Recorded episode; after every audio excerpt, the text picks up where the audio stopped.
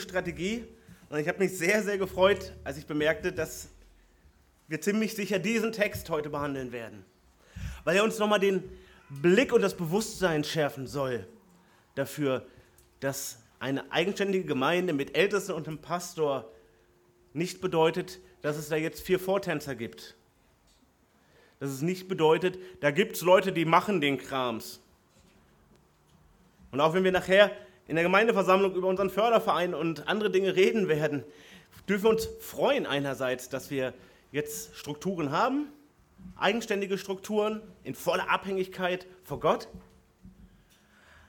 aber dass Gott die, die Gemeinde und seine Gläubigen insgesamt eben so aufstellt, dass es nicht Vorturner gibt, wie das zum Beispiel in einer falsch verstandenen Kirchlichkeit sich mehr und mehr etabliert hat und eben ähm, diese, diese Institution Kirche geistlich kaputt gemacht hat. Der Glaube, es gibt dort einen Pastor für 100 oder 1000 oder 5000 Gläubige, der macht einen Gottesdienst oder der macht den Glauben. Das hat sehr viel kaputt gemacht. Und es war eine, eine wichtige Erkenntnis innerhalb der Christenheit und innerhalb der sogenannten Kirchengeschichte, also der Geschichte der Christenheit und der Gemeinde, war es eine ganz wichtige Erkenntnis, das wiederentdeckt wurde, es gibt die Priesterschaft aller Gläubigen im Neuen Testament. Das heißt, das, was uns erst recht die katholische Kirche falsch eingepfropft hat und was auch andere Kirchen negativ mit befördert haben, das ist nicht das biblische Konzept. Und Gottes Wort sagt, wenn du Gottes Kind bist, wenn du ein Erretteter bist, wenn du ein Berufener bist, wenn du ein Begnadigter bist, dann bist du ein Priester. Und du wirst nicht ein Priester nach einer gewissen Probezeit und wenn du dich bewährt hast und ein paar Bibelschulabschlüsse geholt hast und ein paar Tests beantwortet hast, sondern du trittst in einen Priesterdienst, in dem du in den Glauben gerufen wirst. Wenn du zu Jesus gehörst, bist du ein Priester.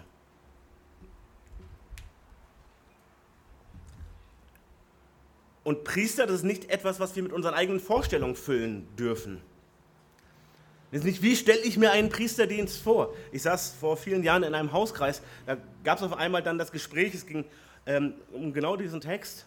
Und also ich stelle mir vor, so und so ist es, ein Priester Gottes zu sein. Ein anderer sagt, na, ich denke eher so. Und Jesus hat mir aufs Herz gelegt, das ist eher so. Und ihr Lieben, das war möglicherweise gut gemeint, aber das war absoluter Käse. Das hat überhaupt nichts getaugt. Weil immer, wenn wir nach Definitionen gucken, geht es nicht um unsere Definitionen, die uns scheinbar aufs Herz gelegt sind oder die sich irgendwo fühlen, sondern die biblisch sind. Was bedeutet es im biblischen Sinne, ein Priester Gottes zu sein? Das ist letztlich die Frage. Was, was für ein Profil wird von uns gefordert? Welche Veränderungen werden von uns gefordert? Und vor allem, was haben wir überhaupt zu tun als Priester?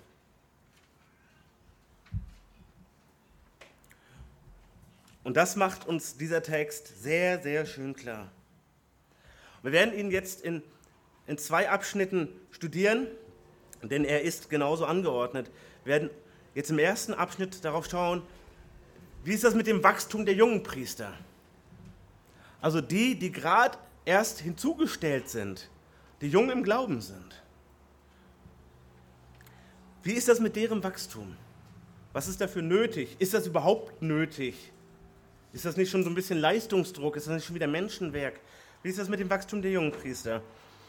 Und dann schauen wir uns zweitens an, der Dienst der Reifenpriester. Das sind unsere beiden Punkte, in denen wir diesen Abschnitt heute studieren werden. Während das Wunderschöne ist, dass wir alle direkt betroffen sind. Nochmal, ist es nicht ein Dienst, der uns erwartet, wenn wir zu Jesus gehören, sondern ein, Pri äh, ein Priesterdienst, in dem wir schon sind. Stellt euch vor, ihr stellt auf einmal fest, in welche Aufgabe und Verantwortung ihr gestellt seid. Ihr geht zu eurer Arbeitsstelle und auf einmal wird euch gesagt, hey, du hast ja diese oder jene Aufgabe. Du hast ja eine große Verantwortung. Was? Davon wusste ich überhaupt noch gar nichts. Ich dachte, ich gehe nur jeden Tag hin und dafür bekomme ich anschließend Geld überwiesen. So, nein, nein, nein. Du hast ja eine große Aufgabe. Hast du das vergessen? Nein, das habe ich so noch gar nicht erfahren. Erklär es mir bitte. Möglicherweise sind wir an diesem Punkt. Oder wir sind an dem Punkt, dass du sagst, äh, ja, stimmt, ich, ich weiß, ich habe hier eigentlich eine große Aufgabe. Bitte, bitte, lass uns das nochmal zusammen durchgehen. Oder wir sind an dem Punkt, wo du sagst, hey, ich, ich, ich weiß darum, aber es ist gut, mir das jetzt nochmal vor Augen zu führen. Ich weiß darum, aber lass uns das nochmal Stück für Stück durchgehen, was diese Aufgabe bedeutet. Was heißt es, ein Priester zu sein? Und ganz chronologisch richtig beginnen wir damit, was, was ist erstmal mit den die Jungen dazukommen. Das ist im besten Fall bedeutet das, dass meine Errettung noch nicht lange zurückliegt. Dass ich auch zeitmäßig jung im Glauben bin. Das muss aber nicht so sein. Es kann auch sein, dass ich schon lange, lange Zeit im Glauben bin. Aber durch verschiedene Umstände bin ich immer noch ein Baby, ein geistliches Baby oder ein geistliches Kleinkind. Das hat verschiedene Gründe. Es hat immer auch mit mir zu tun und es hat immer aber auch mit meinem geistlichen Umfeld zu tun. Es kann sein, dass ich mich jahrelang in einem Umfeld aufgehalten habe, wo geistliche Kleinkinder und Babys erwünscht sind, weil das machtpolitisch diverse Vorteile hat, aber nicht Gott ehrt. Und es kann sein, dass ich eben halt auch in diesem Umfeld geblieben bin, dass ich es da ausgehalten habe.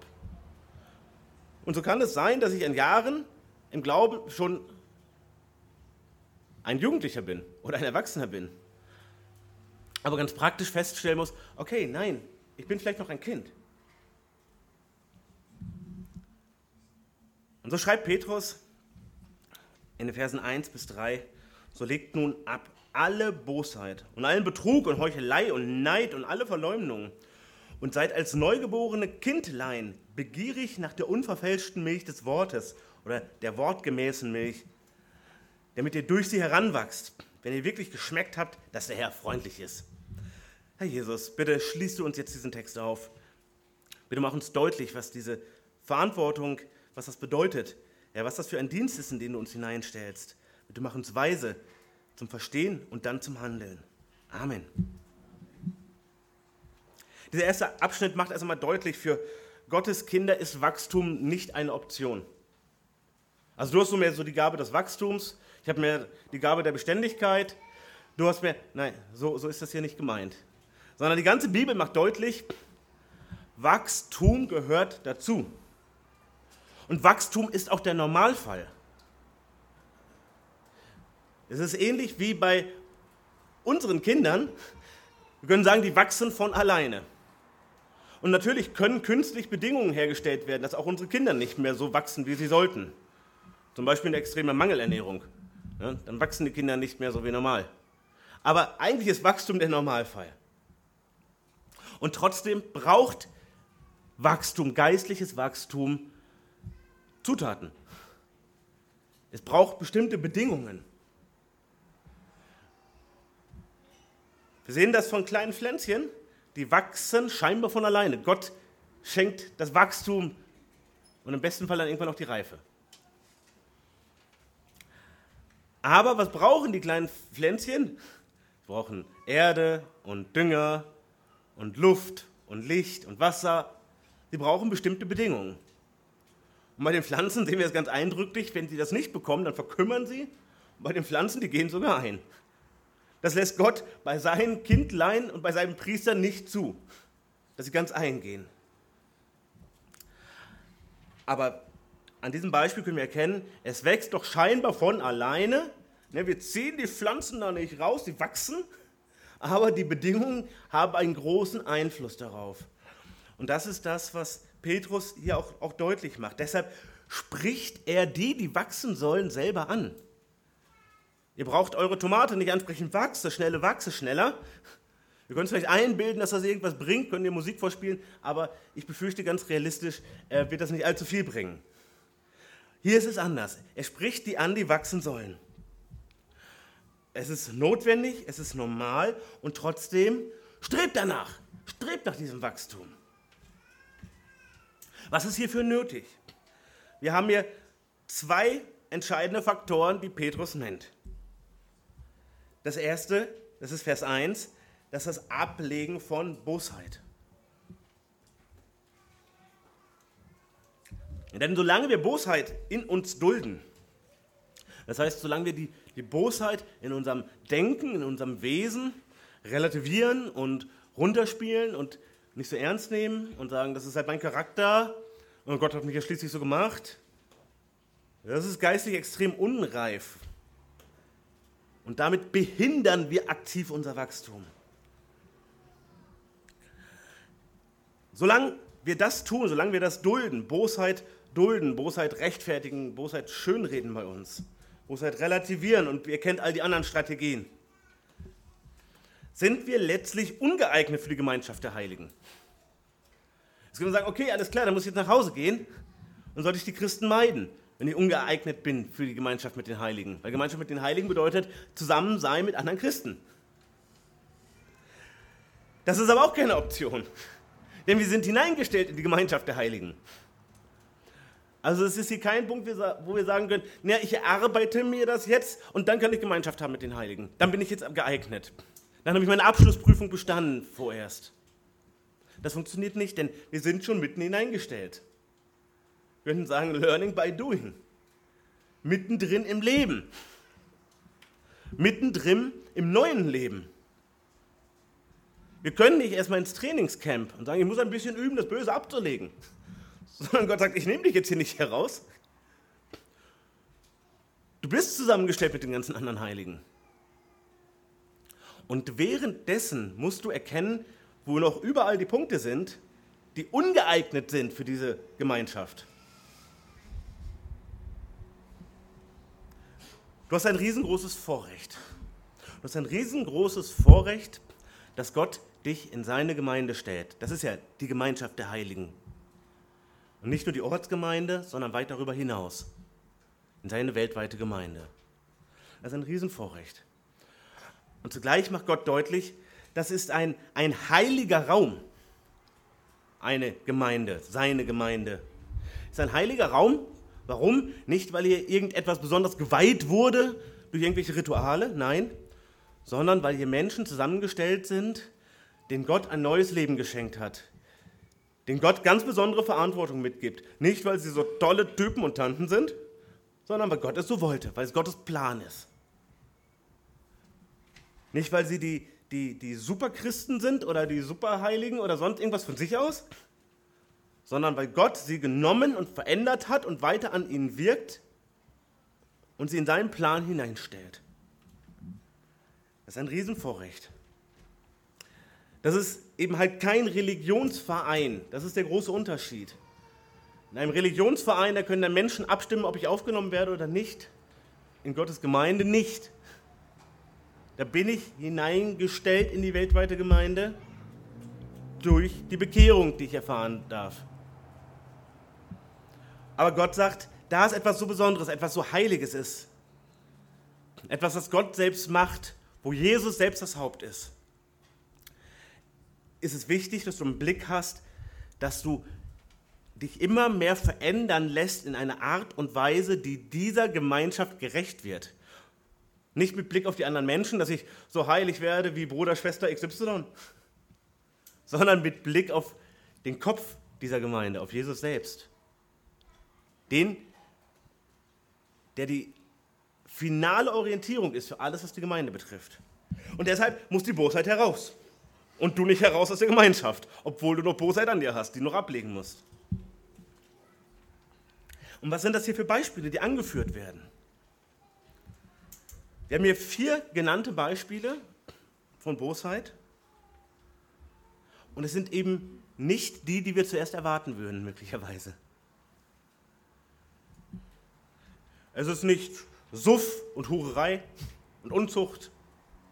Nein, sondern Betrug, Heuchelei, Neid und Verleugnung. Es sind vier Beispiele, die sehr bedeutsam sind auf der horizontalen Ebene. Wenn ich diese Dinge tue, trifft es direkt meinen Nächsten. Und trotzdem, bei dem, was Petrus hier sagt und bei Sünde insgesamt, was ist das Dramatische an Sünde? Nicht der Schaden, der beim anderen entsteht. Das ist an zweiter Stelle das Dramatische. Aber an erster Stelle, dass Gott verunehrt wird. Dass ich Gott verunehre mit meinem Handeln, mit meinem Denken, mit meinem Reden. Das ist das Wichtigste. Und es ist spannend, dass Gott hier diese vier Beispiele auswählt. Und sie haben alle mit Unaufrichtigkeit zu tun. Mit einer Orientierung am persönlichen Vorteil. Sie sind so deutliche Beispiele für Egoismus. Betrug. Dass ich meine persönlichen Absichten kaschiere, um sie besser durchzusetzen. Ich etwas vortäusche, was nicht real ist. Zu meinem persönlichen Vorteil. Das ist Betrug. Heuchelei. Ich tue so, als ob. Wir sprechen oft von der Fassadenkultur. Das ist das letztlich. Heuchelei ist Fassadenkultur. Bei den Kindern geht es ja heute darum, dass Gott das Herz ansieht. Das ist genau das, das Gegenteil dazu. Wenn ich das nicht kapiere, dann kann ich in Heuchelei leben. Wenn ich denke, Hauptsache hier sieht alles schön aus. Klamotten schön, Lebenswandel nach außen ist alles schön. Ich bin ein Vorzeigetyp, wir sind eine Vorzeigefamilie, wir sind eine Vorzeigeehe. Und dieses Bild darf nicht angekratzt werden, auf keinen Fall. Egal wie es dahinter aussieht. Das ist hier eine schöne Zahnblende, so ein schöner weißer Kunstzahn in 2D davor geklebt und da hinten ist alles morsch und faul und stinkt und gammelt. Das ist Heuchelei. Das ist Heuchelei. Neid. Ich möchte das haben, was der andere hat. Ich möchte so gut sein wie der. Vielleicht möchte ich sogar so gut heucheln können wie der oder die. Ich will so souverän auftreten können wie der. Ich will mich so toll darstellen können wie die. Neid. Und am liebsten würde ich es ihm wegnehmen. Warum kann der denn das? Hä? Mir wird das viel besser stehen. So ein verschmitztes Lächeln. Guck mal, der macht doch gar nichts damit. Warum hat er überhaupt diese schöne Frau? Hä? Warum hat der diese schöne Frau? Guck mal, der geht überhaupt gar nicht gut mit der um. Wenn die mal lieber bei mir wäre. Das, das ist Neid. Auf allen Ebenen. Neidisch sein auf den Charakter eines anderen, auf die Fähigkeit, auf die Talente, auf die Frau, auf die Kinder, auf das Auto. Boah, wir können eine lange Liste machen. Neid. Es geht nicht nur um Dinge. Aber ich blicke auf den anderen, ich will das. Bei der Heuchelei blicke ich auf den anderen und weiß, der blickt auf mich und will ein, ein gutes Bild abgeben. Beim Betrug ist es letztlich das Gleiche. Und bei Verleumdung, ja, das ist im Prinzip der Gegenangriff. Verleumdung sind eben das, die, äh, was, was Heuchelei und Betrug befördert noch weiter. Weil wenn ich weiß, dass ich verleumdet werde, muss ich besonders gut heucheln, dass es eben nicht so ist. Muss die anderen betrügen, damit ich nicht wieder verleumdet werde, weil ich habe Angst, ich habe Menschenfurcht, ich habe ganz viel Menschenfurcht. Und ich bin neidisch, neidisch auf die, die so gut lästern können und die es nicht immer abkriegen. Ihr seht, es sind alles Beispiele, die sind auf der menschlichen Ebene stark. Und wir müssen ehrlich sagen, es sind vier krasse Beispiele von Bosheit, die verbreitet ist, auch in der Christenheit, auch in der frommen und evangelikalen Christenheit. Wir können froh sein, wo das nicht so stark ist. Aber das ist definitiv nichts Unbekanntes. Ne, die Verleugnung über, was, was die für ein Kleid heute getragen hat, habt ihr das gesehen? Der Mann hat da, glaube ich, überhaupt gar nichts mehr zu sagen, so wie die rumläuft. Also nur mal so als Gebetsanliegen weitergegeben. Versteht schon, ne? wollte ich nicht lästern oder so. Ne? Nur, dass du auch mal drum weißt. Und, und der, hast du gesehen, was für eine Karre der hier vorgefahren ist? Ich glaube, den geht es richtig dreckig. Richtig dreckig. Nur, nur, dass wir auch immer dran denken können. Ne? Da steht Verleumdung. Heuchelei. Gerade da, wo es um die vielen Äußerlichkeiten geht. Also eine Christin, die nicht diese und jenen Klamotten hat, ne? Und mal ein bisschen ordentlich bitte auch. Und mal ein bisschen mehr gebügelt. Und so lang, aber bitte nicht so lang, das ist wieder eitel. Was provoziert das? Heuchelei. Ein Christ soll ein ordentlicher Mann sein, der trägt keinen Bart. Aber da, Bartschatten sehe ich da. Das provoziert Heuchelei. Das rechtfertigt nicht, wenn ich selber heuchel. Aber wir sehen, wie in, in vielen Kreisen eine Atmosphäre geschaffen wird, die darum bettelt, dass das Böse weiterhalten wird, anstatt es abzulegen, wie hier gesagt wird. Wo meine Frömmigkeit an meinem Besitz gemessen wird. Neid, Betrug. All diese Dinge schaden Gott. Und erst recht, wo es seine Kinder tun, im Kreis seiner Heiligen, in seiner Gemeinde, die Herausgerufene. Und dann passieren, und es passiert nicht einfach wie eine Naturkatastrophe, sondern es wird getan, diese Art von Dinge.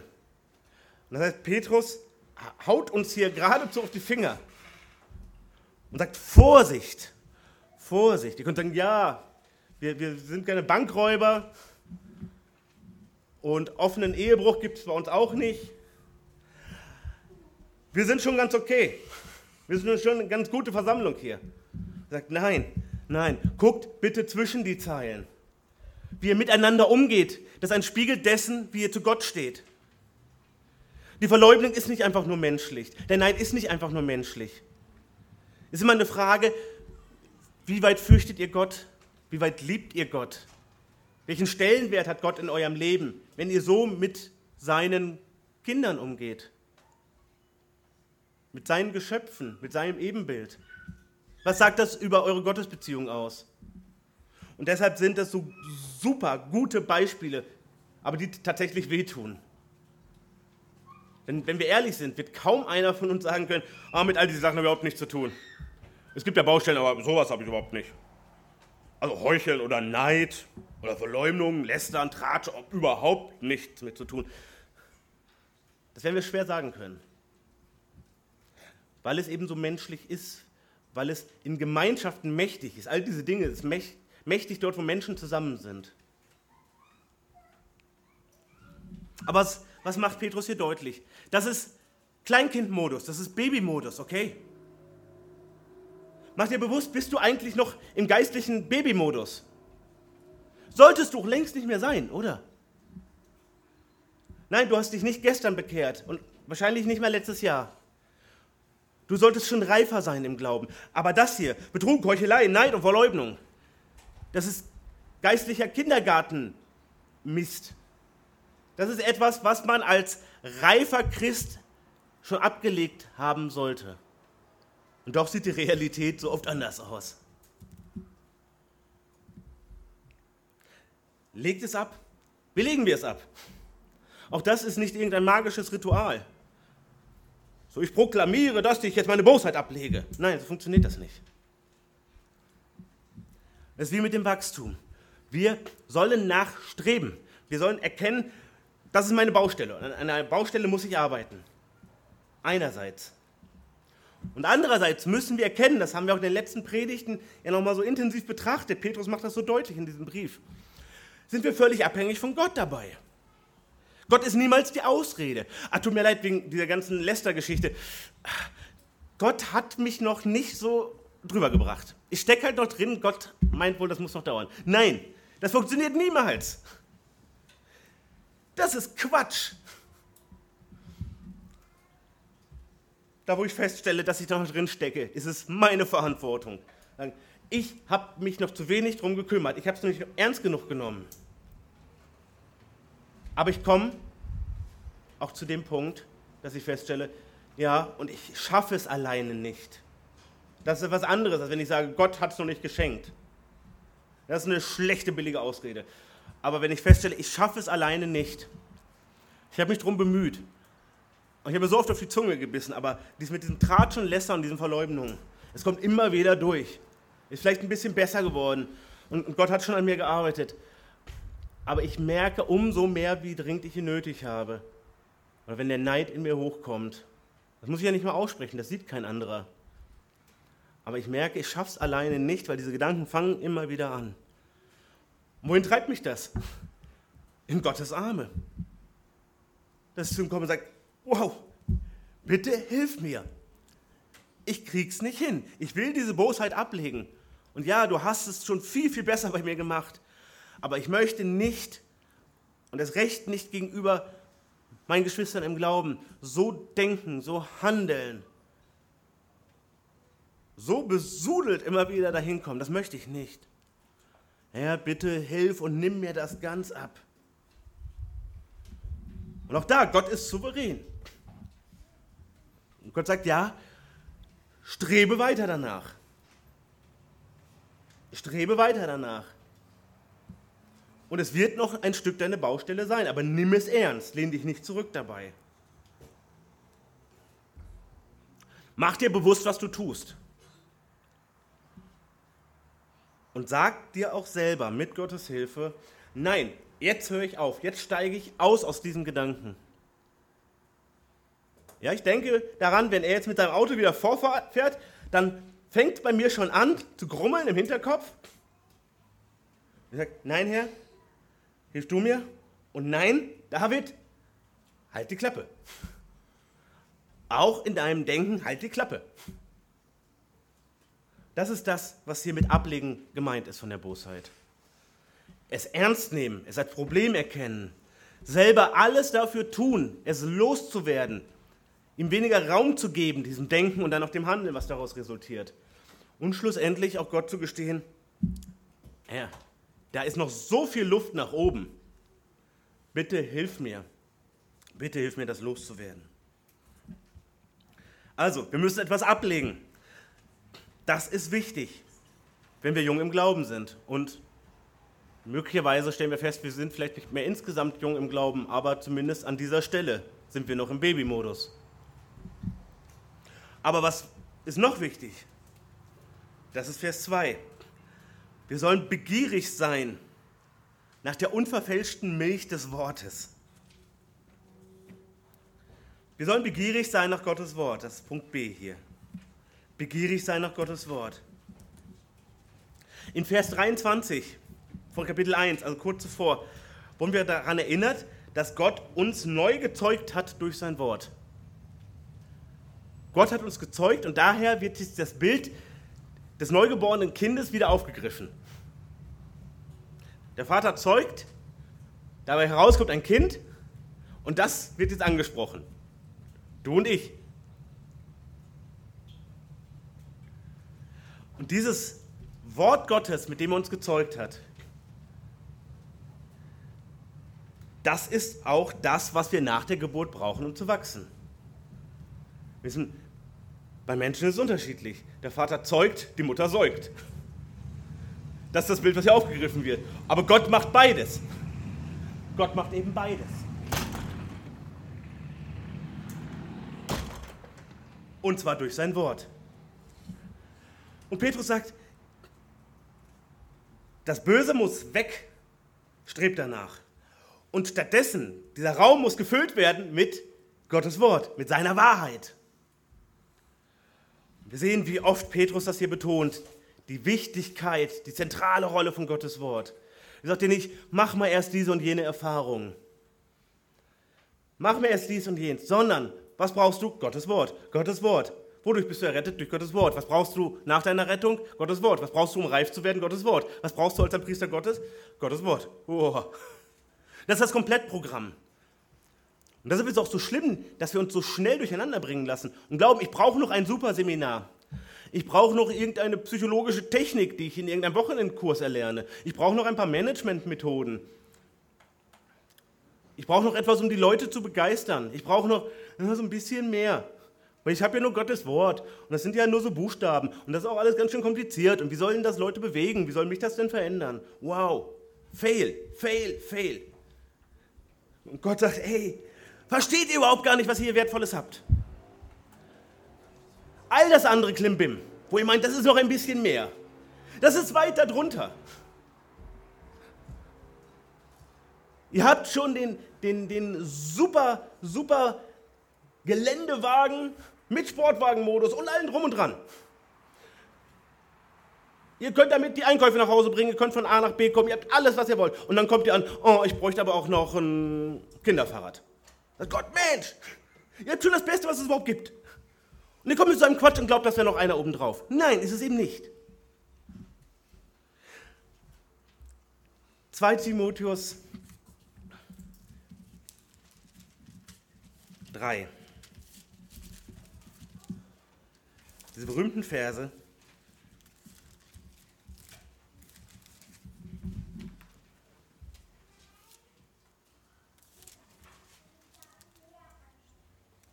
Alle Schrift ist von Gott eingegeben, Vers 16, und nützlich zur Belehrung, zur Überführung, zur Zurechtweisung, zur Erziehung in der Gerechtigkeit, Wozu? Damit der Mensch Gottes ganz zubereitet sei zu jedem guten Werk völlig ausgerüstet. Also das Böse muss weg. Und was brauchst du? Immer wieder die Vollausrüstung für jedes gute Werk, was Gott ehrt. Und wo bekomme ich die? In seinem Wort. Und vorher? Was schreibt Paulus vorher dem Timotheus? Vers 15, und weil du von Kindheit an die heiligen Schriften kennst, welche die Kraft haben, dich weise zu machen zur Errettung durch den Glauben, der in Christus Jesus ist. Das ist das Komplettpaket. Vers, 14, äh Vers 15 sagt, Gottes Wort war der Samen. Gottes Wort hat dich weise gemacht, dass du glauben konntest durch Jesus und an Jesus. Und was du danach brauchst, das ist 16 und 17, die Vollausstattung. Das ist alles. Und wie ein kleines Baby nach der Milch schreit, sollst du, wenn du jung im Glauben bist und auch bitte, wenn du reif im Glauben bist, danach schreien und sagen, ich will Gottes Wort, ich will Gottes Wort. Und ihr Lieben, was wird das in unserer Gemeindelandschaft verändern, wenn, wenn das auch praktiziert werden würde? Viel, viel mehr. An wie vielen Orten, wo nur noch ein oberflächliches Scheinevangelium gepredigt wird, wenn dort alle schreien würden, wie die kleinen Vögelchen im Vogelnest, Jeep, Jeep, Jeep, Gottes Wort, her damit. Nein, kein Motivationsseminar, keine blöden Impulse, Gottes Wort, holt es raus. So wie in Nehemiah 8 das Volk, nachdem die Mauer aufgebaut wird, sagen, Esra, hol die Bibel. Sagen nicht, lass uns mal ein schönes Volksfest machen, brat mal was Leckeres an oder so. Nein, hol Gottes Wort. Das ist das, was wir jetzt brauchen. Was wird das verändern, wenn nicht nur alle klagen würden, oh, wir bekommen das irgendwie nicht und das ist alles ein bisschen oberflächlich, sondern wenn sie alle rufen würden und sagen, hey, her damit. Haut ab mit diesem Quatsch. Nein, wollen wir nicht sehen. Können wir auch Fernseher anmachen. Langweilig. Wir brauchen Futter. Wir brauchen Milch. Hey, wer von euch Kinder großgezogen hat oder noch dabei ist und sich an die Babyzeit erinnern kann, die Babys hören nicht auf zu schreien danach. Ne? Die sagen, ja, dann nehme ich halt keine Milch. Ja, dann nehme ich halt irgendwas anderes. Nein, die plären und schreien und sagen, her damit, her damit. Und es ist 4 Uhr nachts, ist mir völlig egal, gebt mir das. Und das ist das, was Petrus hier sagt. So sollen wir sein. Ihr sagt, ihr, ihr wisst noch nicht alles, ihr seid noch nicht reif. Nein. Aber das ist ganz einfach. Das Böse weg und danach schreien wie die kleinen Vögelchen im Nest. Wie das Baby in der Wiege. Gib keine Ruhe, bis du das bekommst. Und dafür brauchst du dich auch nicht schämen. Dramatisch wäre es, wenn wir irgendwann aufhören, danach zu schreien. Und das Bild der Milch bedeutet hier auch nochmal das, was ich brauche, wenn ich jung im Glauben bin. Wenn wir größer sind, dann sollen wir nach Schwarzbrot schreien. Und als, als geistliche Kinder sollen wir nach der Milch schreien. Also nicht dünne Plörre ist damit gemeint, sondern das, was ich brauche in diesem Lebensabschnitt. Gottes Wort so erklärt, das bedeutet die Milch, so dass ich es verdauen kann. Nicht in winzig kleinen Häppchen, mal so ein bisschen und ganz viel Wasser oben drauf, das eben nicht, halt nicht die Plörre. Aber so aufbereitet, dass es meinem Wachstum dienlich ist. Möglichst gut erklärt, runtergebrochen und nicht verändert. Das meint das. Und ohne dieses Wort können wir nicht wachsen, können wir nicht leben. Was kommt sonst raus? Wir verkümmern und wir darben. Wir bleiben im, im Babymodus. Wir werden nicht erwachsen. Und es fällt uns so leicht, das schlimm zu finden, wenn wir das bei Kindern sehen, die von, von Eltern, die letztlich ein, eine Art von Missbrauch betreiben, ähm, 10, 14, 16-Jährige, wie so Kleinkinder gehalten werden. Eine 16-Jährige, die nur an Mamis Hand rumlaufen können wo man froh ist, dass sie allein auf Toilette gehen können und dass sie allein sich was zu essen holen können. Man, wow, was habt ihr mit dem gemacht? Aber so traurig sollten wir darüber sein, wenn wir das eben auch geistlich sehen. Und umso mehr sollten wir mit allen Mitteln das verhindern, wo Gott uns in Verantwortung stellt. Für Geschwister, für Mitchristen. Da können wir nicht bei zugucken, dass die wie, wie Babys und Kleinkinder gehalten werden, nur weil es irgendwie bequem erscheint oder Einfach aufgrund von Faulheit oder irgendwelche anderen Gründe. Das ist ganz egal warum. Das sollte uns genauso erschrecken wie der behindert gemachte 16-Jährige. Aber Gottes Wort, das ist lebendig, es hat uns lebendig gemacht und es sorgt für unser lebendiges Wachstum. Und Und jetzt geht es um den Dienst der Reifenpriester. Das sind die Verse 4 bis einschließlich 10. Der ihr nun zu ihm gekommen seid, zu dem lebendigen Stein, der von den Menschen zwar verworfen, aber bei Gott als, äh, aber auserwählt und kostbar ist. So lasst auch ihr euch nun als lebendige Steine aufbauen, als ein geistliches Haus, als ein heiliges Priestertum, um geistliche Opfer darzubringen, die Gott wohlgefällig sind durch Jesus Christus. Darum steht auch in der Schrift, siehe, ich lege in Zion einen auserwählten, kostbaren Eckstein, und wer an ihn glaubt, soll nicht zu Schanden werden. Für euch nun, die ihr glaubt, ist er kostbar, aber für, für die aber, die sich weigern zu glauben, gilt, der Stein, den die Bauleute verworfen haben, gerade der ist zum Eckstein geworden. Ein Stein des Anstoßes und ein Fels des Ärgernisses.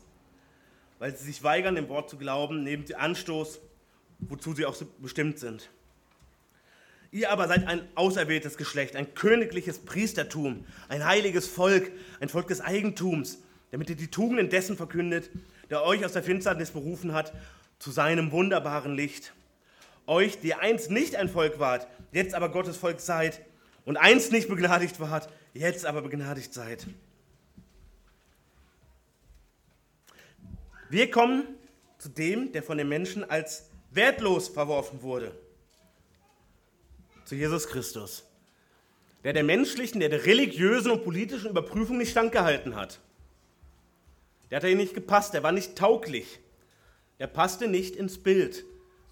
Der hat ja alles umgeworfen. Der ja unsere schöne menschliche Ordnung ganz durcheinander gebracht und vor allem hätte er nicht zugelassen, dass ich so weitermache und dass wir so weitermachen wie bisher. Deshalb wurde er verworfen, wertlos, gefährlich sogar, Problemstein, hinweg damit. Und zugleich ist dieser Stein, das ist das Bild hier, von Gott als kostbarer Eckstein auserwählt. Wir wissen, der Eckstein, der gibt das Maß und die Richtung vor. Der ganze Bau orientiert sich an ihm. Das ist das Bild, was hier gebraucht wird. Der Stein, an dem man sich gestoßen hat, der Fels oder der Stein, über den man sich ärgert, der ist der Orientierungsstein geworden. Das ist Christus.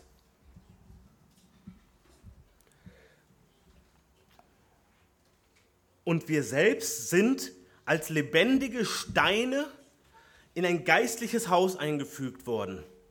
So wird das Bild hier weiter gebraucht. Und das ist eine Doppelbotschaft. Die Steine, die werden verbaut. Das ist eine Bild. Die passiven Steine, die werden verbaut. Das heißt, Gott gibt uns die Platzanweisung. Wie ein Stein in einem Mauerwerk, der nicht sagen kann, oh, ich will aber lieber da oben hinten rechts liegen. Das kann, kann er nicht sagen und es wird auch überhaupt gar nichts ändern. Denn der Stein wird dort eingebaut, wo er hingehört, wo der Baumeister ihn haben will. Also die passiven Steine, das ist der eine Aspekt. Aber wir sind lebendige Steine. Also ein Widerspruch in sich, es gibt keine lebendigen Steine in dieser Welt.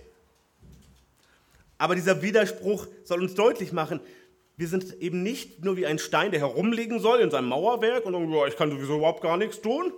Und macht alles der Baumeister. Was habe ich hier? Ich bin der Platzhalter. Und Gott sagt, nein, hier ist es anders. Lebendig, das heißt, du bekommst deine Platzanweisung von mir. Du wirst eingefügt in mein Haus, also in meine Gemeinde. Aber ich möchte dich denkend und handelnd mit deiner Hingabe und mit deinem Herzen so möchte ich dich haben. Ich möchte, dass du dir Gedanken machst um dein Glaubensleben, um die Gemeinde, in die du hineingestellt bist, in die weltweite Gemeinde. Du machst dir Gedanken darum und du handelst. Und du machst Vorschläge. Und du bringst dich ein. So möchte ich dich haben. Lebendige Steine. Und woran findet die Orientierung statt? Wo kommst du genau hin? An Jesus. Nochmal der Eckstein. So verläuft der Bau in diese Richtung, nach diesem Maß. Und da wirst du eingefügt. Und du sollst handeln. Als was? Eben als der Priester. An Jesus orientiert werden wir auferbaut zu einem heiligen Priestertum.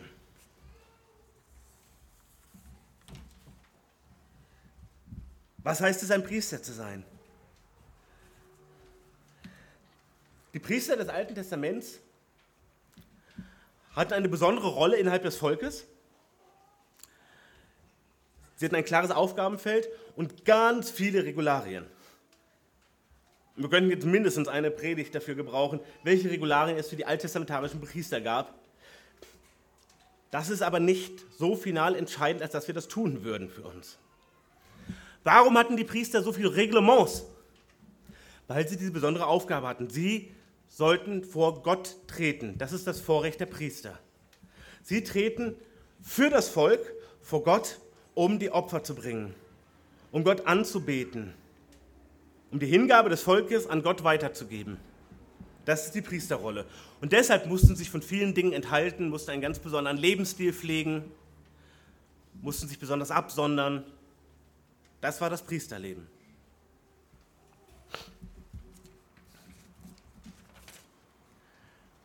Aber wie ist es bei uns? Auch wir sind hineingestellt in ein heiliges Priestertum, also ein abgesondertes Priestertum. Nicht irgendeine religiöse Geschichte hier, nicht irgendetwas Menschengemachtes, sondern etwas, was Gott anordnet und wo Gott auch den Rahmen für vorgibt.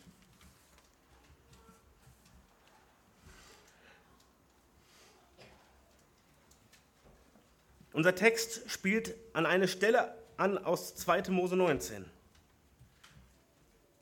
Und da wird unsere äh, Rolle auch nochmal deutlich gemacht.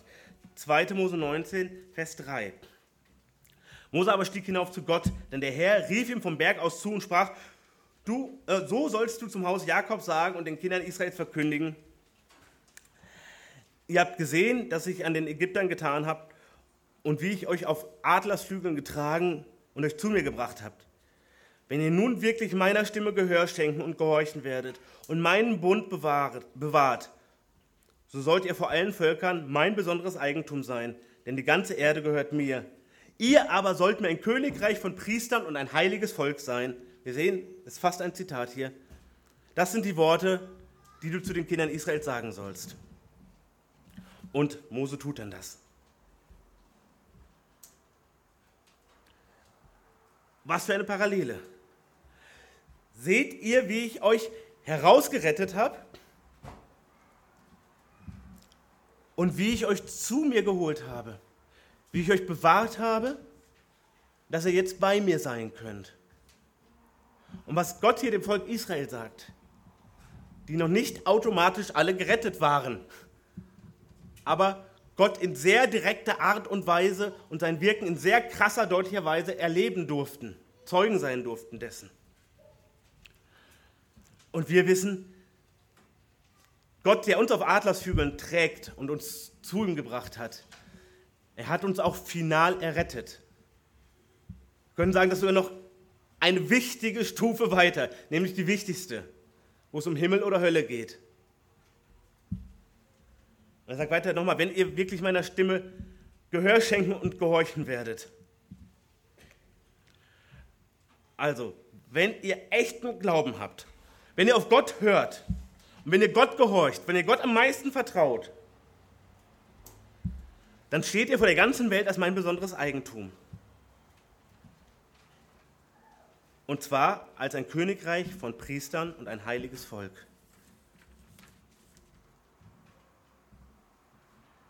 Ihr alle seid mit in diese Priesterverantwortung hineingeholt.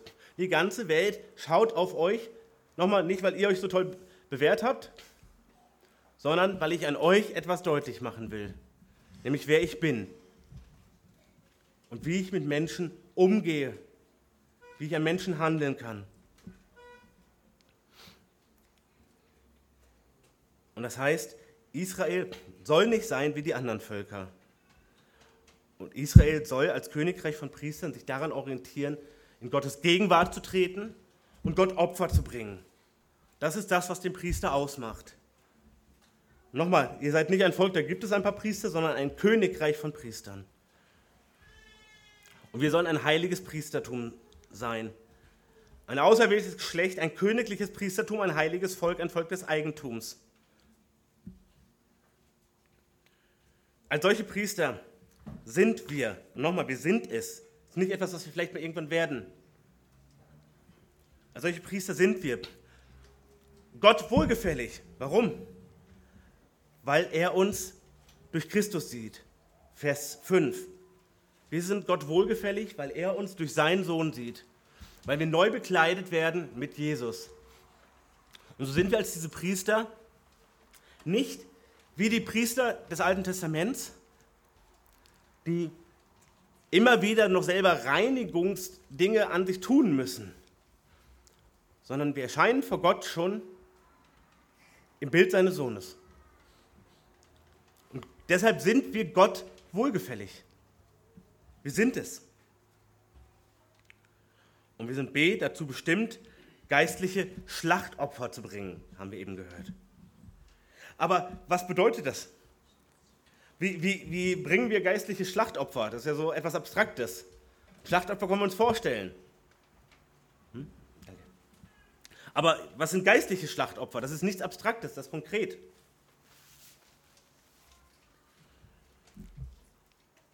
Das ist einmal, Punkt A, Anbetung als ein Opfer. Ich lese aus Hebräer 13, Vers 15. Durch ihn lasst uns nun Gott beständig ein Opfer des Lobes darbringen. Das ist die Frucht der Lippen, die seinen Namen bekennen. Anbetung als Opfer, nochmal, das ist nicht irgendein abgedroschenes Worship-Ritual. Hände hoch Gott loben. Das ist es nicht. Sondern wo wir mit ganzem Herzen Gott loben und bekennen. So ein Anbetungsopfer kann sein, dass wir vor auch unseren nichtgläubigen Verwandten. Gott loben, bekennen, dass wir zu ihm gehören und ihnen sagen, wie froh wir sind, dass wir zu Gott gehören und was für ein Segen das ist, wie er in unserem Leben wirkt, was es bedeutet zu wissen, dass man gerettet ist, was es bedeutet zu wissen, dass man aufgrund von Gottes Gnade zu so einem hohen Preis herausgeholt ist aus dem eigenen Elend. Das kann ein Anbetungsopfer sein. Das kann es sein. Ja, es kann auch ein Lied sein, natürlich. Es kann Gebet sein. Aber auch hier, dieser Opferdienst, dieser Priesterdienst, worauf kommt es Gott an? Da sehen wir, wie, wie eng wir mit dem Kindergottesdienst äh, vernetzt sind. Auf unser Herz, nicht auf irgendein äußeres Ritual sondern das, was wir im Herzen haben. Was wir im Herzen haben, ist nicht immer das, was wir fühlen. Auch das muss uns deutlich werden. Ja, ich kann ein, eine, eine ganz äh, emotionale Anbetungssession haben, aber das heißt nicht, dass ich von Herzen anbete. Okay? Es kann sein, dass ich todtraurig bin, weil etwas passiert ist, was mich einfach traurig macht. Und mitten in meiner Traurigkeit lobe ich Gott. Und das führt auch dazu, dass die Traurigkeit kleiner wird in meinem Herzen. Aber das ist nicht das Entscheidende. Warum? Weil es an Gott orientiert ist, nicht an mir. Ja, das ist ein geistliches Schlachtopfer. Anbetung. Dann das Opfer meines Körpers. Wir kennen Römer 12, Vers 1. Ich ermahne euch nun, ihr Brüder, angesichts der Barmherzigkeit Gottes, dass ihr eure Leiber darbringt als ein lebendiges, heiliges, Gott wohlgefälliges Opfer. Das ist euer vernünftiger Gottesdienst. Und wir wissen, Paulus sagt an anderer Stelle, 1. Korinther 6, Vers 12, alles ist mir erlaubt, aber nicht alles ist nützlich. Alles ist mir erlaubt, aber ich will mich von nichts beherrschen lassen. Der Körper ist nicht biblisch verachtet. Der Körper ist nicht das einzige, die einzige Quelle unserer Probleme. Und es gibt gewisse Strömungen und gab auch gewisse Strömungen innerhalb der Christenheit, die sich daran orientiert hat. Der böse Körper und der gute Geist. Das ist nicht biblisch. Gott hat den Körper geschaffen und unser Körper soll dienen zu Gottes Verherrlichung. Dazu haben wir unseren Körper bekommen. Und genau das sollen wir tun. Das ist so ein geistliches Schlachtopfer mit unserem Körper. Wir können unseren Körper für alles Mögliche gebrauchen. Eben für, haben wir eben gehört, hier für Betrug, Heuchelei, Neid und Verleumdung. Dafür können, können wir unseren Körper auch hervorragend einsetzen, aber das sollen wir eben nicht tun. Sondern für das, was Gott ehrt. Dass wir überlegen, wenn Gott mir dieses Werkzeug gibt, was mich mein ganzes Erdenleben begleitet, Wie kann ich es einsetzen, um Gott zu ehren? Nicht die Frage, was darf ich damit noch tun? Darf ich damit vielleicht noch so ein bisschen, so ein bisschen Pseudo-Unzucht machen vielleicht? Ja, das könnte vielleicht. So. Nein, sondern die Frage ist, wie kann ich ihn dazu einsetzen, um Gott besonders zu ehren? Wie kann ich mit meiner Arbeitskraft zum Beispiel Gott verherrlichen? Das ist ein, ein schönes Beispiel. Oder wie kann ich auch mit der Körperlichkeit innerhalb meiner Ehe Gott verherrlichen? Unser, ähm, unser Lehrer am EBTC hat immer wieder betont, dass zum Beispiel die, Ehe, äh, äh, Sexualität innerhalb der Ehe zwischen Mann und Frau ist letztlich so etwas wie ein Gottesdienst. Wenn es an, an anderen orientiert ist und zu Gottes Verherrlichung dienen soll, wenn ich hinterher Gott dafür danken kann und Gott dafür bitten kann, dann ist das auch ein Opfer meines Körpers. Aber bitte nicht das einzige. Überlegt, in, in welchen Situ Lebenssituationen braucht ihr euren Körper nicht. Da bleibt nicht viel über. Und dann überlegt, wie kann ich ihn hingeben an Gott? Wie kann ich ihn Gott besonders zur Verfügung stellen? Mein, meine Zunge, meine Lippen, meine Hände, meine Füße, mein Kopf und alles dazwischen. Und drittens, das Opfer des Besitzes. Hebräer 13, Vers 16, also ein Vers weiter nur. Wohl zu tun und mitzuteilen, vergesst nicht, denn solche Opfer gefallen Gott. Oder wir kennen das 2. Korinther 9. Jeder, wie er es sich im Herzen vornimmt, nicht widerwillig oder gezwungen, denn einen fröhlichen Geber hat Gott lieb. Also es geht nicht nur um Geld, es geht auch um Geld, aber nicht nur um Geld. Das, was Gott mir gibt, womit Gott mir die Hände füllt, all die, all die Dinge, die soll ich einsetzen, um Gott zu verherrlichen, um Gott zu dienen. Das ist so ein geistliches Schlachtopfer. Ja, kann das denn geistlich sein mit materiellen Dingen? Ja, natürlich, dein Körper ist ja auch materiell. Und wo hast du ihn her? Wo hast du dein Geld her? Wo hast du die Dinge her? Wo hast du das in deinem Kühlschrank her? Nein, nicht von Rewe oder Lidl final. Das waren nur die Vermittler. Wer hat dafür gesorgt, dass du überhaupt in der Situation bist, dass du etwas geben kannst? Malachi macht das noch so deutlich, dass der, der oberflächliche Opferdienst, Priesterdienst nach Vorschrift hat überhaupt gar keinen Wert. Aber wo wir Gott das opfern, was für uns einen, einen Wert hat, das, was uns lieb ist, nicht die B-Ware, nicht die Reste, sondern das Erste und Beste statt Reste, da freut Gott sich. Das ehrt Gott. Das ist ein Opfer, über das Gott sich freut. Und wir müssen uns einmal das ganze Prinzip der Opfer einmal deutlich machen, wenn wir das hier betrachten, nämlich, dass wir nur das opfern können, was wir ja schon bekommen haben. Ich denke, es ist ein gutes Bild, wenn wir schauen auf ein Kind, was alles, was es hat, ein kleines Kind hat alles, was es hat von seinen Eltern oder dem näheren Umfeld. Ist noch nicht zur Arbeit gegangen, könnte Geld verdienen, sich irgendwas kaufen. Nein, es hat alles bekommen, wahrscheinlich von den Eltern. Und dann kommt dieses Kind und bringt Mama oder Papa sein liebstes Spielzeug. Und sagt, das ist für dich, weil ich dich so lieb habe. Und das das Beste ist, was ich habe. Das ist mein Lieblingsteddy. Und den kann ich eigentlich nicht einschlafen, aber ich möchte, dass du den haben. Hast jetzt. Sagen wir dann, ja, komm, mein liebes Kind, was hat denn das für einen Wert? Ha? Wer hat den Teddy denn gekauft? Hm? Den kann ich mir jederzeit nehmen. Nein, das sagen wir nicht. Sondern wir freuen uns aus ganzem Herzen. Und Gott ist genauso. Der sagt nicht, na, und du kommst jetzt hier an mit deinem Leib. Ha? Wer erhält denn deinen Leib? Wer hat denn deinen Leib gemacht? Ich. Also du brauchst mir deinen Leib nicht bringen. Nein, Gott ist anders. Das, er freut sich. Sagt so, oh, du mit deinem Geld. Was willst du mir denn geben? Ich habe doch alles. Und das Geld kommt von mir. Hm, was willst du denn? Nein. Gott freut sich, wenn wir ihm das Beste geben, wenn wir es ehrlich meinen, wenn wir solche Priester sind. Weil wie das Kind aus dem Beispiel auf ihn schauen und sagt, er verdient das Beste. Er ist der, den ich am liebsten habe. Und ich würde es nicht wagen, mit irgendeinem Schund anzukommen. Wir wissen das, die, die Notsituation, wenn ein Kind feststellt, heute ist Muttertag.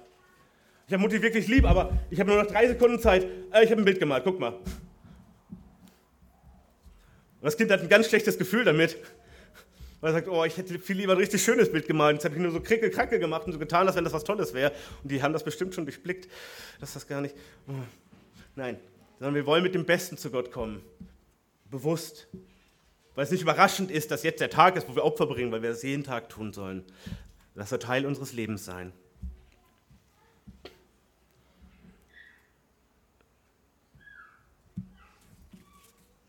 Wir sind mitten in diesen Priesterdienst hineingestellt. Jeden Tag dürfen wir vor Gott treten.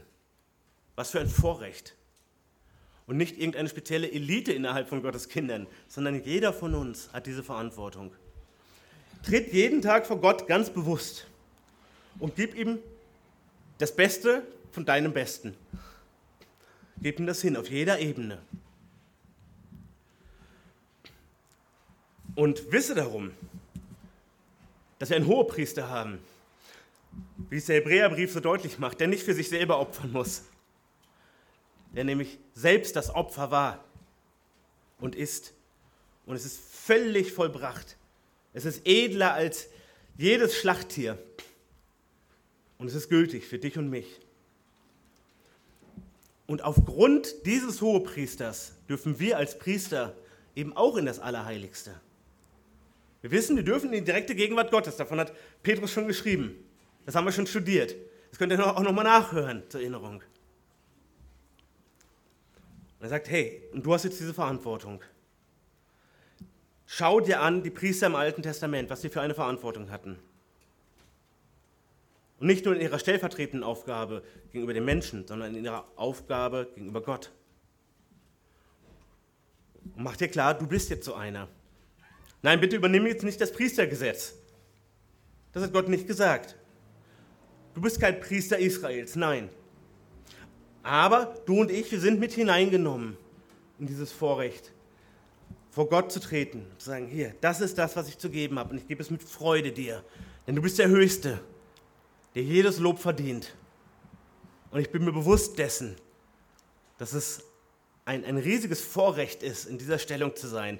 Auch das habe ich mir nicht verdient, auch das habe ich mir nicht erarbeitet, aber ich möchte es wertschätzen, umso mehr. Und ich möchte diese Rolle als Priester immer mehr erfüllen. Nein, ich brauche keinen Vortänzer. Ich brauche keinen Ältesten als Vortänzer und ich brauche keinen Pastor als Vortänzer. Ich brauche keinen Priester und keinen Papst und keinen anderen als Vortänzer. Sondern ich selbst habe eine Priesteraufgabe. Und ich kann froh sein über den, den Rahmen, den Gott auch, auch innerhalb seiner Gemeinde steckt, damit ich befördert werde in dieser Priesteraufgabe und dass ich meine Geschwister mit befördere in dieser Priesteraufgabe. So sind wir zusammengestellt. Als Gemeinde sind wir eine Gemeinschaft von Priestern Gottes. Und zwar jeden Tag, nicht nur sonntags, nicht nur mittwochs, nicht nur freitags, jeden Tag. Und so wenig wie Israel sich das verdient hat, was wir eben in 2. Mose 19 gelesen haben, so wenig haben wir uns das auch verdient. Aber wir dürfen darüber staunen, dürfen uns bewusst machen, das muss unser Leben prägen. Ein Priester kann nicht nebenbei sein. Das ist kein Nebenjob, sondern das ist mein Hauptjob. Und alles andere mache ich nebenbei. Ich bin ein Priester als Ehemann oder als Ehefrau. Ich bin Priester als Vater oder Mutter meiner Kinder. Ich bin ein Priester, wie wir es hier auch in unserem Text lesen, der Gottes Herrlichkeit, Gottes Liebe verkünden soll, den Menschen um mich herum. Und so müssen wir an allen Stellen unseres Lebens überlegen und lasst uns das nicht aufschieben. Entspreche ich dieser Priesterverantwortung? Wenn ich ehrlich bin, muss ich sagen, naja, ein Stück weit aber. Ein Stück weit aber. Und da sind wir dann wieder bei dem Wachstum der jungen Priester. Auch wenn wir sagen, okay, ich bin kein geistliches Baby mehr. Das darf ich ehrlich sagen. Ich muss feststellen, ja, als Kind Gottes und als Priester des Höchsten gibt es noch so viel an mir zu tun, brauche ich noch so viel Veränderung. Aber Gott schleift an mir jeden Tag. Aber meine Frage ist, nehme ich das ernst? Wie ernst nehme ich den lebendigen Gott und wie ernst nehme ich diese Rolle, in die er mich stellt? Nochmal, habe ich mich nicht beworben für? Bin ich drin, werde ich auch nicht raus entlassen. Ich bleibe da drin. Wird auch nicht auf Pause gestellt.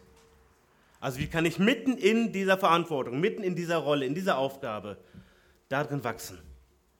Und ihr Lieben, da sind wir wieder bei dem Punkt, was für die Jungen gilt, gilt auch für die Reifen und für die Alten. Wir brauchen immer wieder Gottes Wort, wo er selbst sich uns vorstellt, wo wir ihn erkennen und dann ehrfürchtig zittern und sagen, ja, oh, da brauche ich, brauch ich noch mehr Hingabe, da brauche ich noch mehr Bewusstsein für. Denn der heilige Gott hat mich zu seinem Priester gemacht und belässt mich auch in dieser Rolle. Dem möchte ich heute mehr entsprechen als gestern. Amen.